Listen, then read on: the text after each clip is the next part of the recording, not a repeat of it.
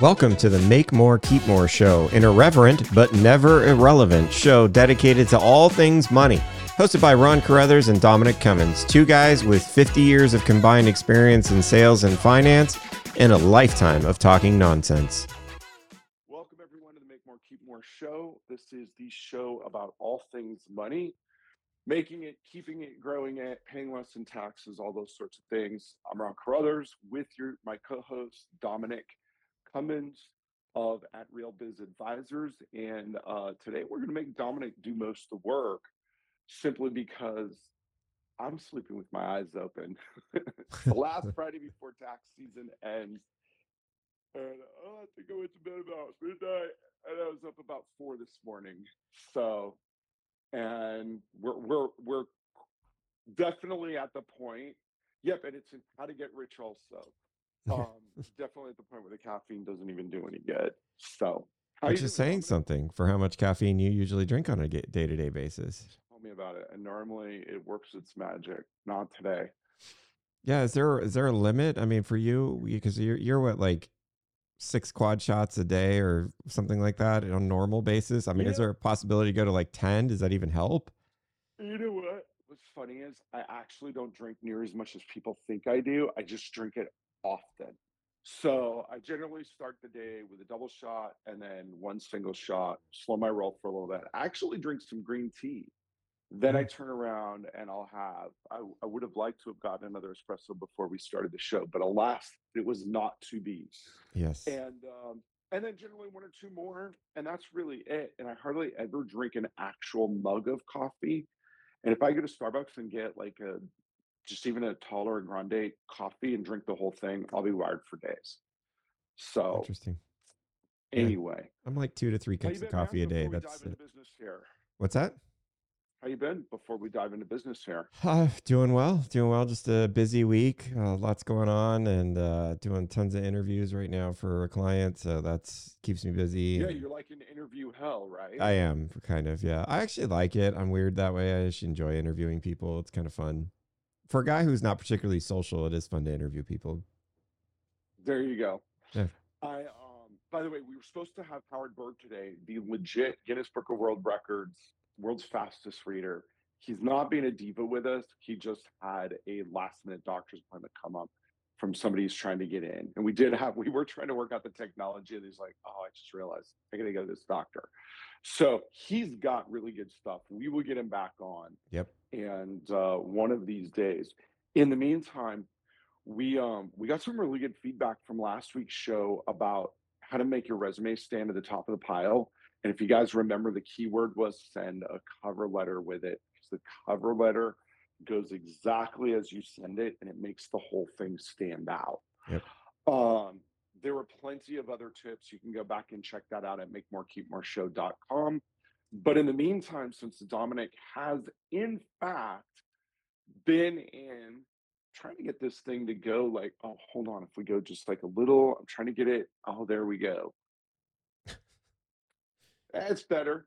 Basically, I have an upside down trash can with a book stacked against it. And so I like a little recycling bin can. That's my Nice. stand for today. Yeah, nice. Super classy. Yeah. But anyway, uh, since Dominic, since you've been interviewing all these guys, and that's definitely more interesting than me describing all the tax returns I've been reviewing. Um, talk to us. What do you see going good? What should they learn from this? Like if they're, and by the way, I would say good interviewing skills apply to anything. So even if They you're do. not looking for a job right now, I would absolutely look, pay attention to what he's doing here and chatting about. And um, Yeah, I think so tell me, I think you're absolutely right. I mean, in fact, I, you know, as I was making notes for this, I was thinking that even if you're not interviewing, what we're going to talk about is like basic principles. Because as I was writing down some of the stuff that was like, here's the stuff that's just crazy. I'm like, you know, this actually applies to any business meeting, sales meeting, client meeting. It doesn't really matter what it is. These things apply. But it's so funny because you'll see otherwise pretty good individuals just collapse on an interview or like act completely not themselves because they think what's supposed to go right or wrong on an interview. So those of you who were on the show last week, I'm I'm working with a client right now and we're trying to hire for multiple positions. So I have read actually I'll get you an updated number. How many resumes have I read at this point? 462 resumes. Um, well, that's the unopened one. So call it probably about 500 uh, resumes. Uh, I'm just talking about email confirmations of these resumes. About 500. Um, of those 500 resumes, I've invited about 20 people in for interviews. Uh, of those, oh, your son is doing his usual call out. Would like to be acknowledged. Hey, Brandon, I Uh, missed you. uh, we got to catch up this weekend. Yeah. Uh, and then um, when we get to uh, the when it, so 20 of those came, you know, 600 resumes about or 500 whatever I said, 500 resumes, 20% 20 of those I'm calling back in for interviews and have conducted those now. Right now it's standing at one offer letter um eh, versus you know uh, however, however many that are out there so i mean it's not obviously there's a lot when you're interviewing people from a business perspective that just don't go right but here's what i'll say about the interview stuff is it's shocking to me how many people don't show up on time to their interview. Now for me on on like a zoom or a teams or whatever remote interview i'm giving it three minutes and and i'm gone. There better be a really good excuse. But it's it's the other thing is is usually in most if there's a legitimately good excuse in most cases you could pull over because you're stuck in traffic and shoot me a message that says hey i'm running a couple minutes late because i got this problem. Or i'm trying to get out of my office but my boss just came in. Yeah i mean there's a number of reasons that you could communicate that. So just you know have if you're gonna have be not on time which you know plan accordingly. But there are certain circumstances. Just communicate that, which again applies to everything in every business conversation that we have. If you're going to be late, communicate it. It's just human nature. It's human, or or, or something about being pol- you know being polite. Um, the other thing is is now that we're all doing remote interviews, test your setup. There is nothing that kills momentum like you sitting for five minutes trying to figure out how to make your microphone work. I mean, you know, Ron and I like for guests, we bring them on ahead of time. There's a test feature on Instagram, and if we could do that for this show, you could do that for your interview. And actually, most of those systems allow you to do it. So if you download, you know, Teams or Zoom and you don't have an account, they'll still allow you to test your setup. Get on there an hour early. I got to tell you, usually it sends me a notification that somebody's logged in an hour early, and I'm impressed by that because that means they logged it. That they don't have to stay on for the hour. I'm not suggesting that, but I see a notification that you know, so Ron Carruthers has uh joined you know joined your Yep, meeting. I get the same thing. and then i'm like wow that's usually i have a moment of like oh crap did i get the time wrong? But Yeah, uh but after i get that they go no no i have the time right. I'm also like wow that's impressive. So they're probably testing out their setup making sure their headphones work they've got the thing working on there right? Because it, it just makes sense. The other thing you can do is you can do like a speed test now there's you know for those techie people in the audience they're like oh you know there's great better ones than this. But if you just literally google speed test one comes up it pops up right on the screen that's i think google does i don't even know who does it but whatever you just click it see if your internet's working. Like basic stuff like that. Now i did some interviews recently in florida or this week in florida and the good candidates told me hey i don't know if you've heard but we're having torrential flooding internet's in and out. I've got a backup plan if it does but you know what? The fact they communicated that to me i'm like all right cool. I totally understand. If you freeze up i get it. But if you don't have that excuse i'm like well how can i hire you to do sales calls? Or how can i hire you you to be you know Yeah. anything if you can't do the basic communication right? And this is just zoom or or t- remote 101 use some freaking headphones. It's not that hard. Like your airpods headphones you don't have to have a crazy setup like i have here in the office but you know ron's on airpods right now and it works because otherwise what happens is if you just do speakerphone you guys probably know this but it's like old speakerphones in an office it cancels out each other's sound so like I'll be talking and then the person's starting to talk and I'm like, I, I didn't hear what you said. And then it just it leads to a crap interview process. But so those are just some of the technical aspects of it. Be on time, test your setup, you know, get yourself situated. And and yes, that takes a preparation, but you know what? That tells me a lot about you even before we get talking. Here's and look, go ahead. Oh, and I gotta throw one thing in. If you're if it's a remote interview, like, come on, how can you possibly be late for this? Like, I, I would like there is no excuse. Okay, traffic was bad. It was an hour away. Like, yeah, eh, I kind of get that. Still not a good look, but Right. but for remote interview, that just I mean, if I was that person, you just told me everything I needed to know. Absolutely. Yeah, I, I totally. So, I mean, I remember when we used to do. uh It's kind of funny, but I mean, uh I don't know how appropriate it is, but it was true. Is so uh, my old assistant. when have we ever worried about what's appropriate? I know that's a good point. My my old assistant when I worked in corporate America was you know a, a nice looking lady, and it was funny because she would have to walk candidates because this is always like a thing you know to understand like what all the things going around the interview. It's not about what you say necessarily. I mean that's important, but there's a lot of aspects around it. So she used to have to walk my. She would go get my candidates out of the lobby of the building and then walk them across to my office. And I was at the far end of like this office, open office area. And all along the way to my office was a bunch of glass office, you know, the glass walls, which a lot of those people weren't in the office a lot of times. So they they were dark. So basically, you know, when you walk by a window where it's dark behind it, it's a mirror for all intents and purposes, right? As she would walk by, she would look over her shoulder to see whether they were checking out, you know, various aspects of her personality. Um, you know, checking all that type of stuff out. And she would tell me, or if they were really rude to her, because they would just be like, oh, yeah, I'm here to see yeah, Dominic, and very dismissive because she's the assistant, you know. Right. And, and if we if we did that kind of thing, you know, did that type of thing like that for me, those were deal killers. Like, you know, I, I understand, eh, you know, you may want to check out, you're single and you want to check out somebody who's attractive, but like time and place, right? The, the, the interview process is probably not the time to do that. Right. So it's, uh, it's similar to what you're saying. Like it's all the little stuff that goes into it before you even start talking that I've already started to formulate an opinion. If you're late, if your tech setup doesn't work, you just seem harried, you don't seem put together. I can tell you're not prepared. You, you don't even have your own resume in front of you. Your resume sucks. Like it's it, there's a lot. Well, I probably wouldn't have invited you if your resume sucked, but you know what I mean. Like all those little things.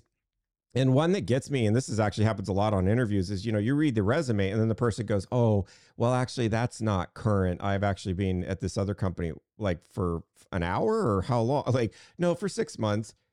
Then why the heck did you not update your resume? Like that's going to kill me on an interview discussion because I'm just going to be like, no, I, I, all right. That, well, I, I mean, why you just applied? You know what I mean? Like you, you couldn't.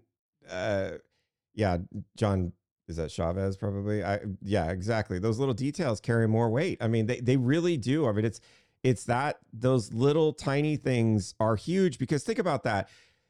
Yeah, as humans, we tend to get first impressions within a within seconds, right? Now there's various studies that give different times for how fast that is, but we all know it's it's almost instantaneous. Well, what are those little things? What are those first impressions being made up of? Well, it's it's not a lengthy conversation. It's what you're observing.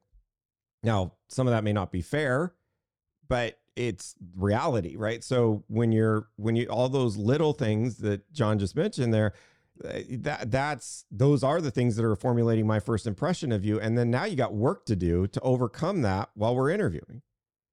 And that's a tough place Yeah. to be. You already got work to do, right? But now you've got even more work to do.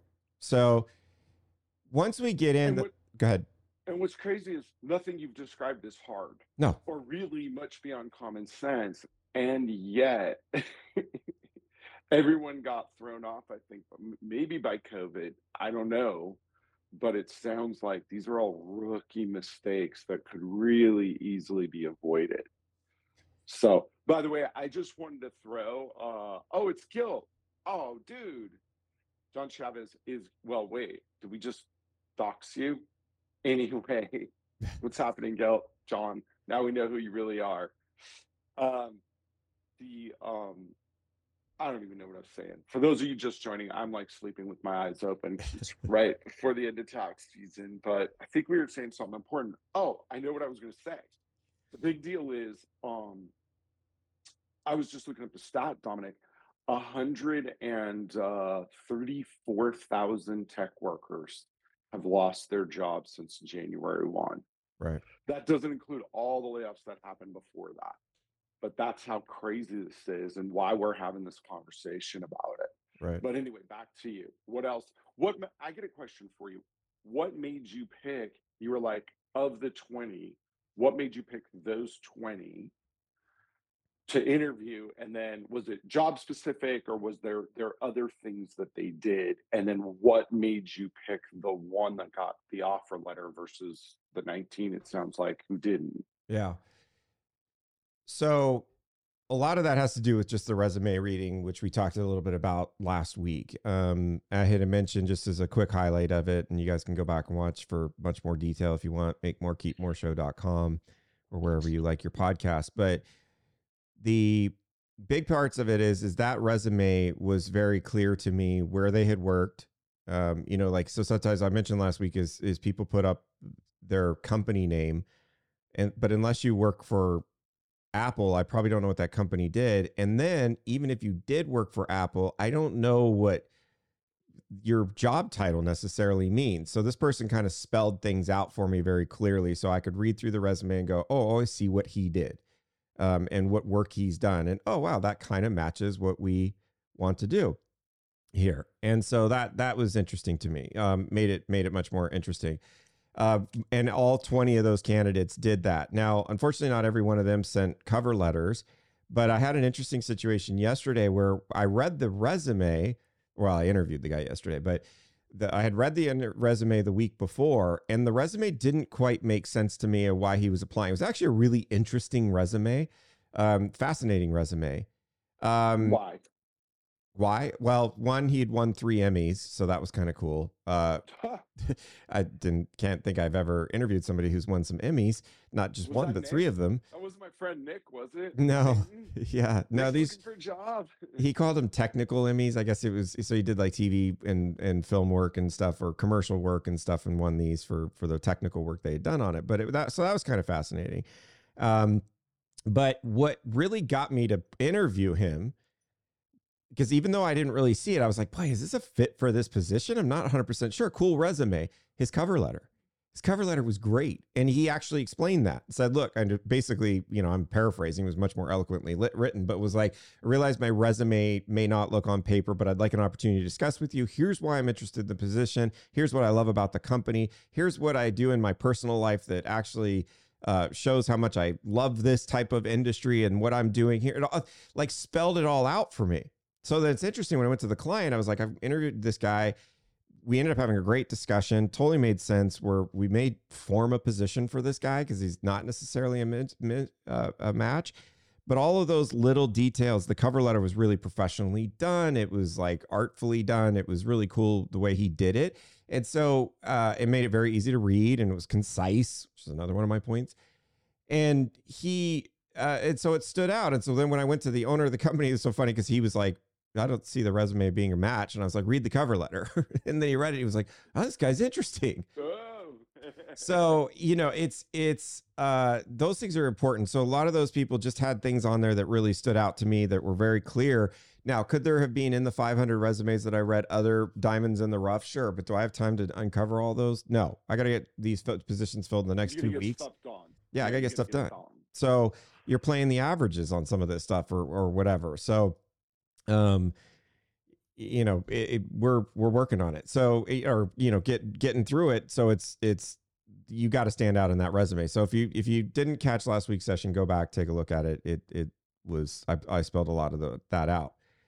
But here's what they do when they get to the interviews. Now getting there on time all the stuff that we talked about all the little stuff. But here's one thing that i noticed with a lot of candidates and what eliminated a lot of candidates from their contention is they like my suggestion to you is or or I implore you to do is and this is good communication is pay attention to what I'm asking not what you want to say. A lot of people In other words, don't do what the politicians do. Right. So tell me about the war in Ukraine. That's an excellent question. You know, my economic plan is very solid. Uh, and by exactly. the way, they all do it. So that's not picking on Uncle Joe. Right. Um, necessarily. Right. It's, yeah, they do. Well, you know, and it's great. We're doing great things for the yeah, yeah. Wayne group. Yeah. It's the largest. So it's the biggest. It's the most. Example. It's the best ever. um, it, it, but uh, yeah. So they. What I'll ask is, I'll, so I do situational based questions. So tell me about a time All when right. you did this, and because I I want to know what you did, not what you think you would do. Um, right. Right. I always. Right. I was. Way, if any of you parents are listening, that goes so true for your kids' college essays. Mm, People want to write all the time. Sorry to interrupt, man, Yeah. but um, people want to write all the time about what they thought, like what something they read made them fun. It's like nobody cares what you thought. You're a teenager. You don't have thoughts. um, we care what you did. right. So sounds harsh, but it's the reality there. So anyway, keep going, please. Well, and the analogy I used for that, and some of you who golf will know this one, and Ron will know it at some point. Uh, it when he starts golfing after he gets his checkout flights. But um, That's next Friday, baby. Five in the morning. I'm just gonna cry the whole time. I already warned the guy. he is that like I can tell you what I think you should do on a golf course, and I can tell you what I should do on a golf course at any given shot. Like, ooh, I should hit a little low draw over there. You know, and golfers will get me on this one into the green, and I'll play the backstop there, and it'll it'll roll right back down towards the thing. Now, what I actually do, shank it over into the other fairway, like so me you telling me what you think you'd do doesn't really do anything for me we all have good thoughts on what we would do on something but so i ask these situational based questions tell me about a time when and it's so funny when i'll be like okay tell me about a time when you had to deliver bad news to a client what was the situation you know how'd you handle it what was the result and they're like you know i've always made it an effort to just deliver top notch customer service and blah blah blah and i'm like oh, okay. Like, because that was one of your talking points you had to do. And here's the fun Yeah. here, here's the harsh reality, kind of like you said nobody really cares about what you think as a teenager, right? They really don't. By the way, we kind of don't care what you think as an adult. Yeah, cuz here's the it's What thing. you did. Some of the stuff that you think makes you so unique. Do you know how many people have told me they focus on customer great customer service and care so much about their clients? All of them. Of the I don't know, 10,000 interviews I've done in my life. I mean, that's not an exaggeration. I've probably easily interviewed 10,000 people. I you it, they've all told me they do that. Like I don't it that's not you're not a special butterfly. But if you listen to my questions and tell me about your situation, it's really interesting how you might actually tell me something that makes me go, "Huh, that's pretty good." In fact, the one of the guys that um that so I, I have another one that's kind of in contention for for a role. He actually gave me when when he answered my question, I told him I was like, "Actually, that's really fascinating. Gives me something to think about because I think we could actually implement that. That's a pretty cool idea." Well, you think that makes him stand out as a candidate? Yes, of course 100%. right? So th- listen to what I'm asking and and don't worry about your talking points. We will get to those because in most cases I'll ask something like, "Hey, do you have any questions or anything else that you think I should know?" You know, and everybody knows. I give excellent customer service. Yeah, exactly, right? And then I'll be like, "Oh, that's nice, Ron. Thanks for That's so sharing." good to know. yeah. Um, here's another thing to do is be concise. What happens is because people want to do talking points, then they will do this little fun thing where they're like sort of answering my question, but then trying to figure out how to weave in their talking points. Points for talking points. And then they've spent 11 minutes answering my question. Oh dear God. And and then I'm like, I, I've lost interest a long time ago. I'm now on Crown and Caliber looking at watches while you're talking to me. I'm so tuned out because I've done this so many times. Like it's not like I haven't heard virtually all of these responses before.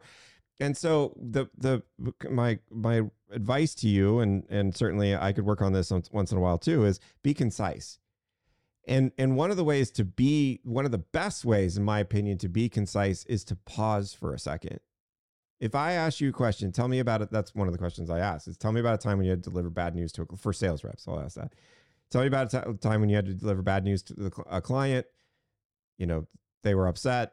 What was the situation? How did you handle it? What was the result? When I ask that question, if somebody pauses for a second and thinks and goes, okay, uh, and I usually tell people like it's okay to pause. They still don't like, right? I'll say, look, if you need a minute to just collect and think about the story, do it. But the ones who do, who pause for a second, think about it and go, okay, actually, the first story that comes to mind is this one.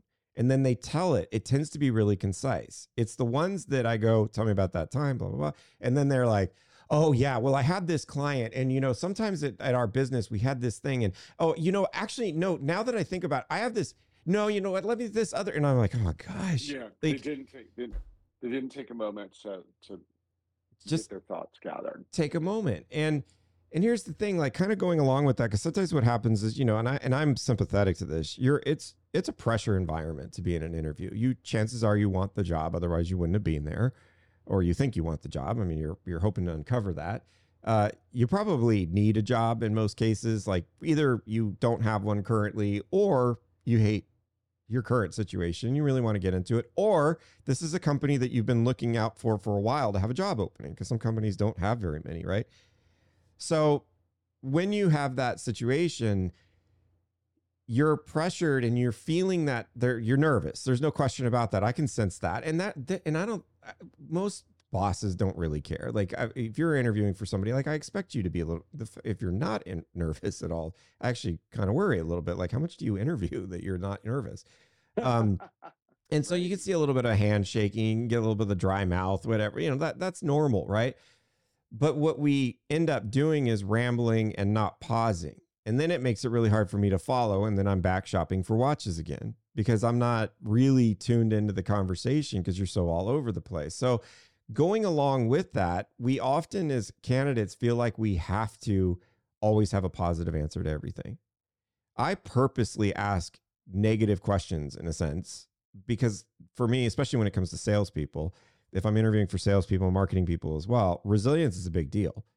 Like you got to be able to handle no. You got to be able to handle rejection. You got to be able to handle that your ad flopped if you were a marketing person. Like, you know, copy didn't work out well. Like, it, you just got to be able to take that. So I ask a lot of questions around like that bad customer service experience or whatever. I ask that one. I I'll say I'll ask sales reps. Tell me about a time that you were behind in quota.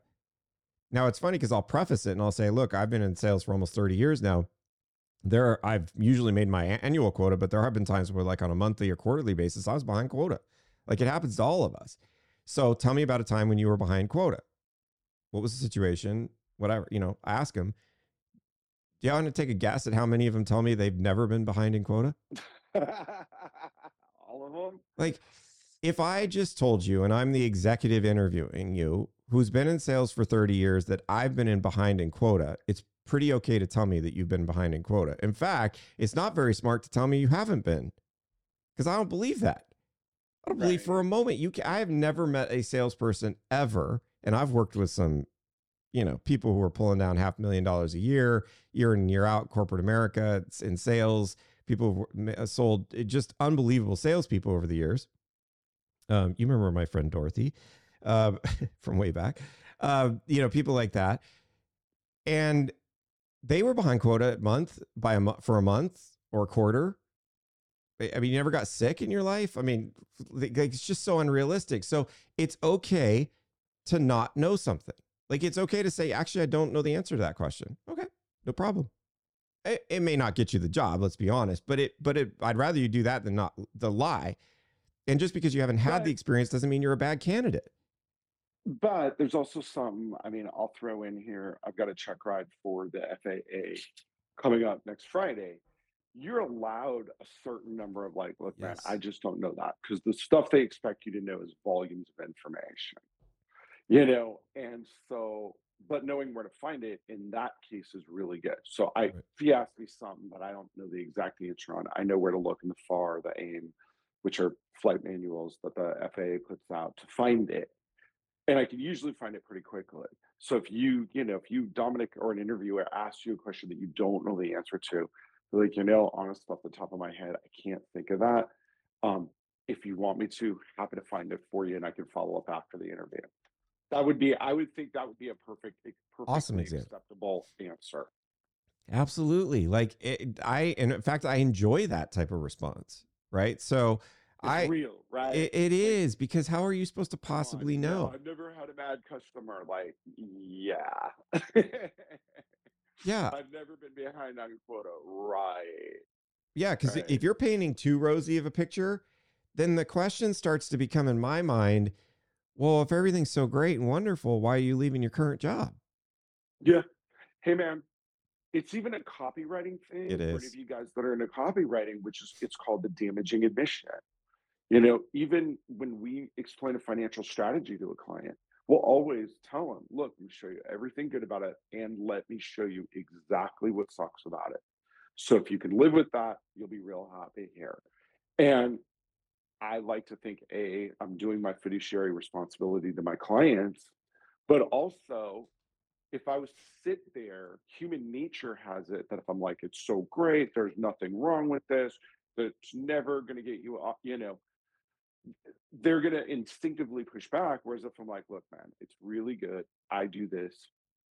I think it applies for your situation. I'm going to show you why I think so, but let me also show you what you're going to have to live with around this. You know, and it would be the same with any job or any career that you're looking to. So I don't know, man. But it comes Does that back. make any sense? It I'm still does. Sleeping with my eyes open. Yeah. Well, here's what I, what? I want an espresso. You keep talking. Yeah. I'm gonna go get an espresso. I'll be here.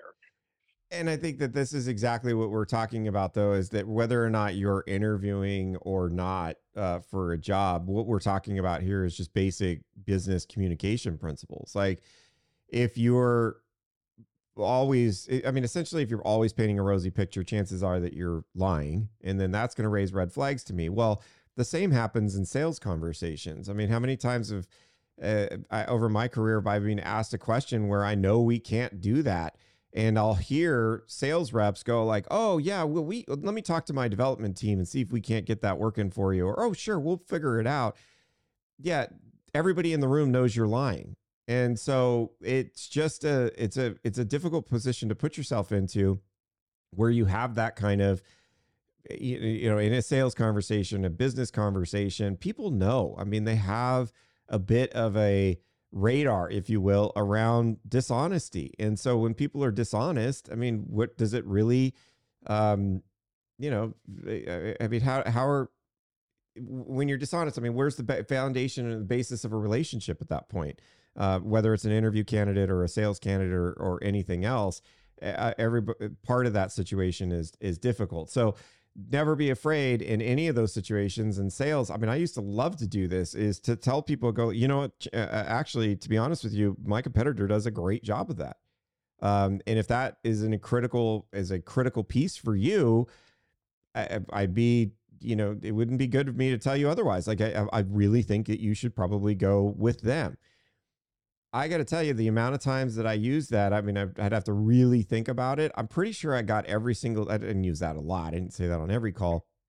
But when it was true, I said it. I've got to say, I probably landed every single one of those clients.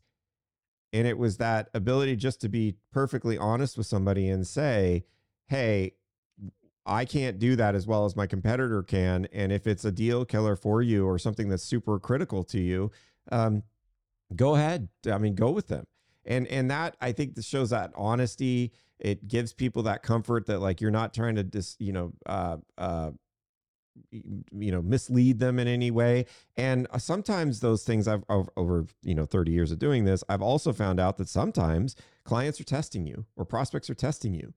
They know your competitor can do that. When you get into 100%. yeah, when you get into really advanced, some of you who've worked in like when you're dealing with like a purchasing um, uh, department, uh, shoot, I forget the term at the moment, but when you're, uh, what are they called? Um, anyway, when you get into really large deals, uh, when you're you're you know ten million dollar Yeah, con- don't look at me, man. I can't help you out. I'm just a humble finance and tax guy trying to make his way in the world, Dom. when, no idea about the big power deals you do. I know when when I don't do those anymore. But when you're when you're dealing with a um, uh, procurement, that's the word I was looking for. Procurement department.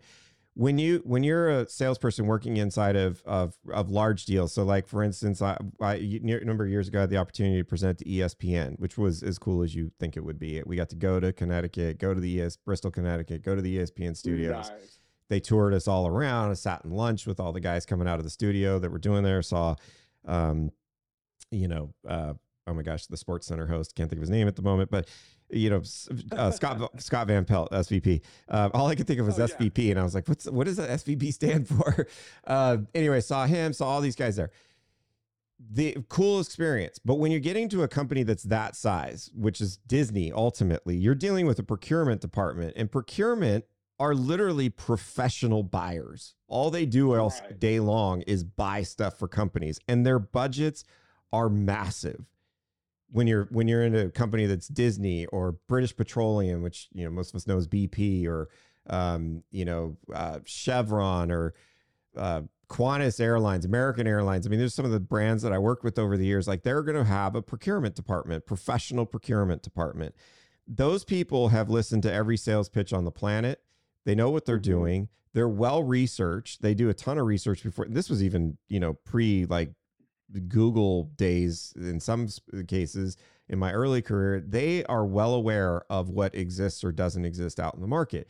And so they may ask you a question deliberately to see whether you're going to give them an honest answer. They may have done Right. research and found out that your product has a weakness in a particular area because they all do. And they may ask you that specifically to see whether or not you're going to be honest about it. So when you come back and say, like, no, my competitor actually does that better. And if it's a deal killer for you, you should probably go with them, to be honest. Um, I would. Then they're like, all right, cool. You passed the test. That thing wasn't that big of a deal to us. They may not tell you that, but that's often what's happening. So, fa- so, so think in terms of the fact that at this point, an interviewer is a procurement specialist. He's procuring talent or she is procuring talent for their business, right? So, my job is to, for my clients, procure talent for them to help them. I'm not a recruiter. It's not what I do, but I, I'm like, like a client side helper, like assist their leadership team on how to do interviewing and, and bring in talent. I have interviewed thousands upon thousands of people. I know what this stuff looks like. I know when the story doesn't make sense. Like I can tell probably when you're lying nine times out of 10. There's been a couple of occasions I haven't, but You're like Santa Claus, man. You see them when they're sleeping. You Yeah. see them when they're. um, it's like the lyrics to Enter Sandman. Um, but yeah, so I know pretty much pretty have a good sense. And so when you tell me like, oh yeah, no, I've never missed quota, dude, you're gone. I mean, it's just like uh, the rest of the interview is me looking for watches, and and you can usually Yeah, with everything else, everything you can't trust anything. there. I can't trust anything else that's coming out of your mouth. And you know, my first question. So, those of you who are business owners, this is a if you're doing any interviewing, it's my favorite interview question uh, to ask. Um, is I'll preface it and say, look, there's something that we don't like about all of our jobs. Like I'm, I own my own business for heaven's sakes, and there's parts of my job I don't like. In fact, you could even say I might even hate some of the things I have to do because there's some things you just can't delegate, and I don't enjoy it. So tell me about something. Here's the question, or it's you know phrasing of a question is tell me about something in your current role that you don't like to do. Maybe you even hate doing it. What is that thing? How do you get over it? And what what's been the result of conquering it? I have knocked out more people with that question because they'll be like, "Oh no, actually, you know, I love what I do." Well, then why would you leave? Why are you interviewing? If you love it Oh so, because I, I sometimes if I'm really in a mood and they really just irritate me, then I'll come back with like, "Oh wow, sounds like it's perfect over there." You got to let me. Why are you interviewing? Yeah. Oh well, I uh yeah, yeah you know okay, and or or people will give me like um salespeople usually this is a really funny one they'll respond to that well like well I love telemarketing but sometimes what I don't love doing oh my gosh I have hired more people salespeople who've told me and this is you know life world's changed a little bit since the, these days but like I've hired more salespeople back in the old outside salesperson days when we sat in offices with phones um I've hired more people that told me, like, I got to be honest with you, I hate telemarketing. Yeah. Okay. Tell me, tell me. Okay. Well, here's the thing. So I know that it's an important part of my job. I have to do it. So here's how I do it. I schedule some time first thing in the morning when I get in, pour myself a cup of coffee, telemarket from eight to 10 in the morning. And then I know that it, like, I get it out of the way. And then usually what I try to do is one more round at four, between four and five. I know that's only three hours, but I do find that, like, uh, they'll have a whole basis for how they get themselves through it.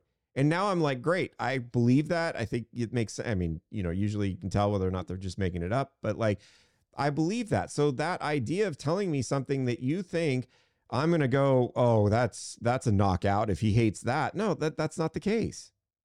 It's actually honest. tells me They something, were honest about it. right? Yeah, they were honest. Which, you know, honesty plays in business. Well, because it makes everything else you say more believable, right?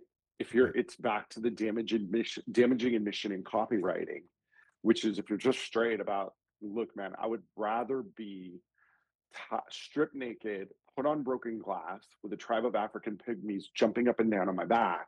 Hmm. Um, that was oddly specific. on their feet than telemarket. But here's how I get myself through it. I'd be like, alrighty then, you know. Yeah. So maybe don't use that one. Yeah, I, I was gonna say like you know if I'm interviewing somebody who uses that, I might be like, okay, I'm gonna have an HR problem with this person at some point. But uh, but yeah, Why do you think I work for myself? I know, right? Hey man, so look, I, I, we got about five to ten more minutes because I like I'm starting to stress out just because we're right at the thing. Yep. Is there something that we should get to for for anything that you've been holding out on that you're like, yeah, man, we really got to cover this before before we go? No, I had a feeling you were falling asleep, so I I covered it all very quickly and made sure I got to it at that. So we can we can we can kill it. we can give the people back 15 minutes if you would like to do that today. That's no problem. I've got to Um, cook for a bunch of firefighters coming over to my house tonight, so I got uh, I got a lot of I got prime ribs to work on. So Nice. That sounds good. Yeah, I've got uh nothing near that fun. I've got a bunch of tax returns to go over. Um, Dimidro, we've been chatting about what to do on a job interview. And so just some ideas, and it'll probably make a lot more sense. We post all of our podcasts at makemorekeepmoreshow.com or Apple or Spotify or whatever. And um last week Dominic was in interview hell, I guess actually resume reviewing hell. I got Yeah. this one mosquito going around. I will kill that mosquito. Um, and so this week, last week, Dominic Dimidrol had to go through and review all these applications, and we talked about what stood out and what didn't. And part of the reason we're talking about this today is because we have 131,000 just tech workers have lost their job just since January. So we thought we'd talk about some best practices for interviewing, you know, kind of in our theme of make more, keep more. And um, you got to make it before you can keep it. It's hard to make money if you don't have a job. It's it's Yeah. you know tends to Yeah. be a bit of a buzzkill for uh for for making money. So yeah, we definitely want to do that. But yeah, it's I think I can't see the questions. They're not they're not popping up on my screen anymore for some reason. They they froze up about uh, 30 minutes ago. So um I got here. Yeah. So Dimidro, thanks for sticking around to ask it. But yeah, that's what we've been chatting about. So, um, and by the way, do you have any other points of note? I'll tell you who we have coming in two weeks. You're gonna like this. Well, I will. I will say this just because you mentioned the tech position. So I've interviewed for a lot. I mean, I've primarily over the years I've interviewed for for sales rep positions, but I've interviewed for tech positions, executive positions, operational type positions as well. And the principles are all the same. The interesting thing about it is, is the tech folks tend to be much more honest on the interview, largely because their role tends to be fairly binary in the sense of like, not just because they're tech and it's code, but like literally you either can write that language or you can't or you can do that technical work or you can't and it's pretty easy to test that out so they tend to be a little less um effusive and also uh you know dishonest uh in their interview process. Um though the funny part of that has been uh sometimes the background checks have been a little more questionable but um the so the, the but like you know if i'm hiring a copywriter i mean i can sit them down and have them do copy. Like hey okay great here take a pen and a piece of paper. I give you 20 minutes to write on this topic and then they'll come back in and do it. So it's e- pretty easy to test that. Um, but like one of them that was the best copywriter i've ever seen in live wrote just absolute brilliant stuff had six duis on his record you know that's a little more than we can and one of them was like three months old so i was like clearly you have a repeating problem and a current problem so maybe we can't hire you but but you're a heck of a copywriter. Yeah, and by the way, a career in aviation is probably out. you out for you as well. But yeah, so it's it's those types of things are are fascinating to me. Like the the differences in the types of people. It's usually salespeople, some marketers who tend to kind of be a little more think they they think they know what you want to hear on an interview and say that versus just be honest and let the chips fall where they are. Because here's the thing for you for you I know you're you, some of you might be looking for a job. You might be like a little bit let's face it desperate. We've all been there. You uh if you get a job based on some sort of dishonesty, the chances of that job working out for you and you being happy there are next to nothing. So it's really, you know, it, does, it just doesn't work. You're not going to be happy there. So just be honest. And if it's not the job, it's not the job. And the, the one that will fall will be there. It might take a little bit longer. And I know that's hard to do when you need to pay rent, but, um, you know, just use that as a as a thought, and and honesty tends to play. And I usually figure I can train the rest, even if you don't have the skills. So we get a quick question from Guilt, aka John, Mm. which is how do you feel about um, any of your candidates having a side hustle or a business they try to run? Is that something you'd keep to yourself? You you tell them to keep to themselves or share, or what are your thoughts on that?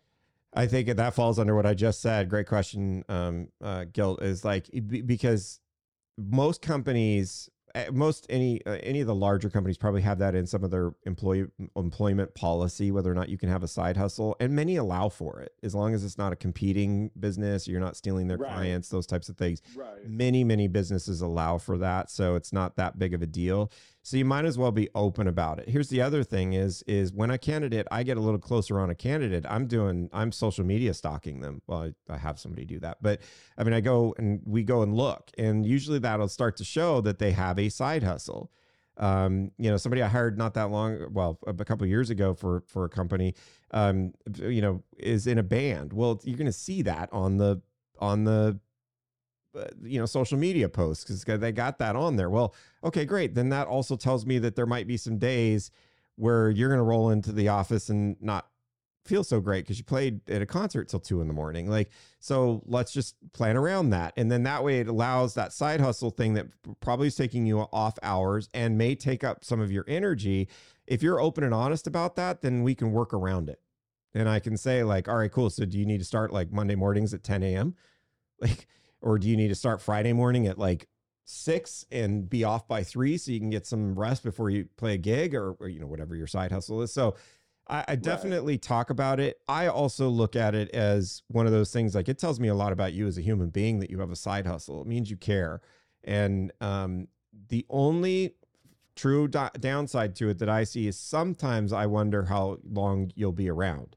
So like if the side hustle is something you're trying to turn into a business your business, your main hustle, um, then I might worry about your longevity at my company. So address that with me and just say, hey, I got this side hustle, but here's what it is. It's really just a hobby. I make some money off of it. I love it. Or if you're like, but I really want to turn into my primary thing, but I see that as about two years from now, uh, and I just want to be honest with you about it. I'm going to be like, cool, works for me. Great. Love it, man. All right. Any closing tips? Dimitri Drol is actually from Kazakhstan. So we're, we're teaching him. I don't know if they teach you English in Kazakhstan. I would have to imagine no. So you got to be on our show every week uh, to listen, to learn English. We will teach you fun phrases. I have interviewed for people uh, all over the world, but not in Kazakhstan. I got to be honest with you. So there you go. Now you got someone. Yeah. And you're welcome, John. He says, Thanks, guys. Sounds like being open and honest about it, highlighting any challenge with it is important. Yeah, I think I think at the end of the day, if you're the talented person, I wouldn't have a problem with it, particularly if you brought it up. Okay, man, I'm in a band. Look, man, we gig, you know, locally, usually on the weekends, occasionally we get a weeknight gig. Is that a problem? And again, you it's know? a standout and, thing. I'm going to be like, oh, this, that was the candidate who has a band. Oh, that's awesome. I, it, right. There's just, uh, Again. and look, I, you probably wouldn't know that interviewing with me, but like, I was a professional musician for most of my life. Ron knows that, but I mean, like I, I so then that to me is gonna be like, oh, that's awesome. And I know the band was just a random one of those, but right. like that side hustle may, you know, may spark some conversation. How'd you get into that? What what makes you do that? Like, well, oh, that's so cool. Like, oh wow, you really do this. This guy's this guy, this lady has some does some something going on. Stand out, and I think yep. a lot of what we chatted about was the whole idea of standing out. Yep. All right, guys, listen up. Next week, I am being grilled at this very time and hour. I'll probably be in the air by then with a um for my check ride for instrument rating. So I'll, I'll, tell you guys how it goes the following week. I feel pretty prepared. I'm a little nervous that it starts at five in the morning because I don't normally function that yeah. early. Yeah. Um, the week after, Dominic, we've got Ed McClure. Ed McClure from down the hall Ed is my guy. If you guys know me at all, you know that I'm the guy that's always like, don't put all your money in your 401k. It sucks. You're going to pay more taxes on it. You're tying up the money. Well, guess what? Everybody's situation is different. So when somebody needs money put in a 401k, we call Ed. And Ed knows more ways of stashing money into and stashing like huge amounts of that. So Ed's going to tell you all the things that you can and can't do and what different types of retirement plans. And then I'm going to sit there the whole time and tell you why you shouldn't do this except in these certain circumstances. But Ed's good people. smart as they come, and then we'll work to get Howard rescheduled. And then another guest that we're going to be looking forward to is um, when you mentioned the Emmy guy, Nick Nanton is my buddy who's won a couple of Emmys. I don't know how many he's up to, but he's the guy that I used to go to the Grammys with. So we'll get him on and he'll do some Hollywood stuff and talk about marketing yourself and making yourself stand out because he's really, really good at that. And we're gonna have a really good guest too that just got out of the hospital, unfortunately. So he went and thought he was too young and Marcus. young guy again, and and uh, tore his calf muscle playing soccer. And I was like, dude, you do remember you're like over forty, right? So Or we get him on. Guys, all the back shows, make more, keep more show.com, Apple, Spotify, all those places. And if you're just tuning in late, we just chatted about interviewing tips and tri- tricks because Dominic's been interviewing a ton of people and there's some obvious mistakes. You can go back and catch that. And then last week's show was all about how to get your resume to stand out. We know it's getting it's getting rough out there. Mm. And so um, we wanted to bring you guys up to speed on how to land your next job and really how to stand out in the pack Any world of electronic resumes that all look the same. So be sure to go listen to those shows if you or someone you know is looking for a job right now. And then this one as well. We'll see you guys in two weeks. Dominic, thanks for covering it while I just yawned the whole time. and uh, I'll see you in two weeks on the other side of tax season, my friend. all right, Take care, guys. you guys. Thank you, everybody. Bye. Bye.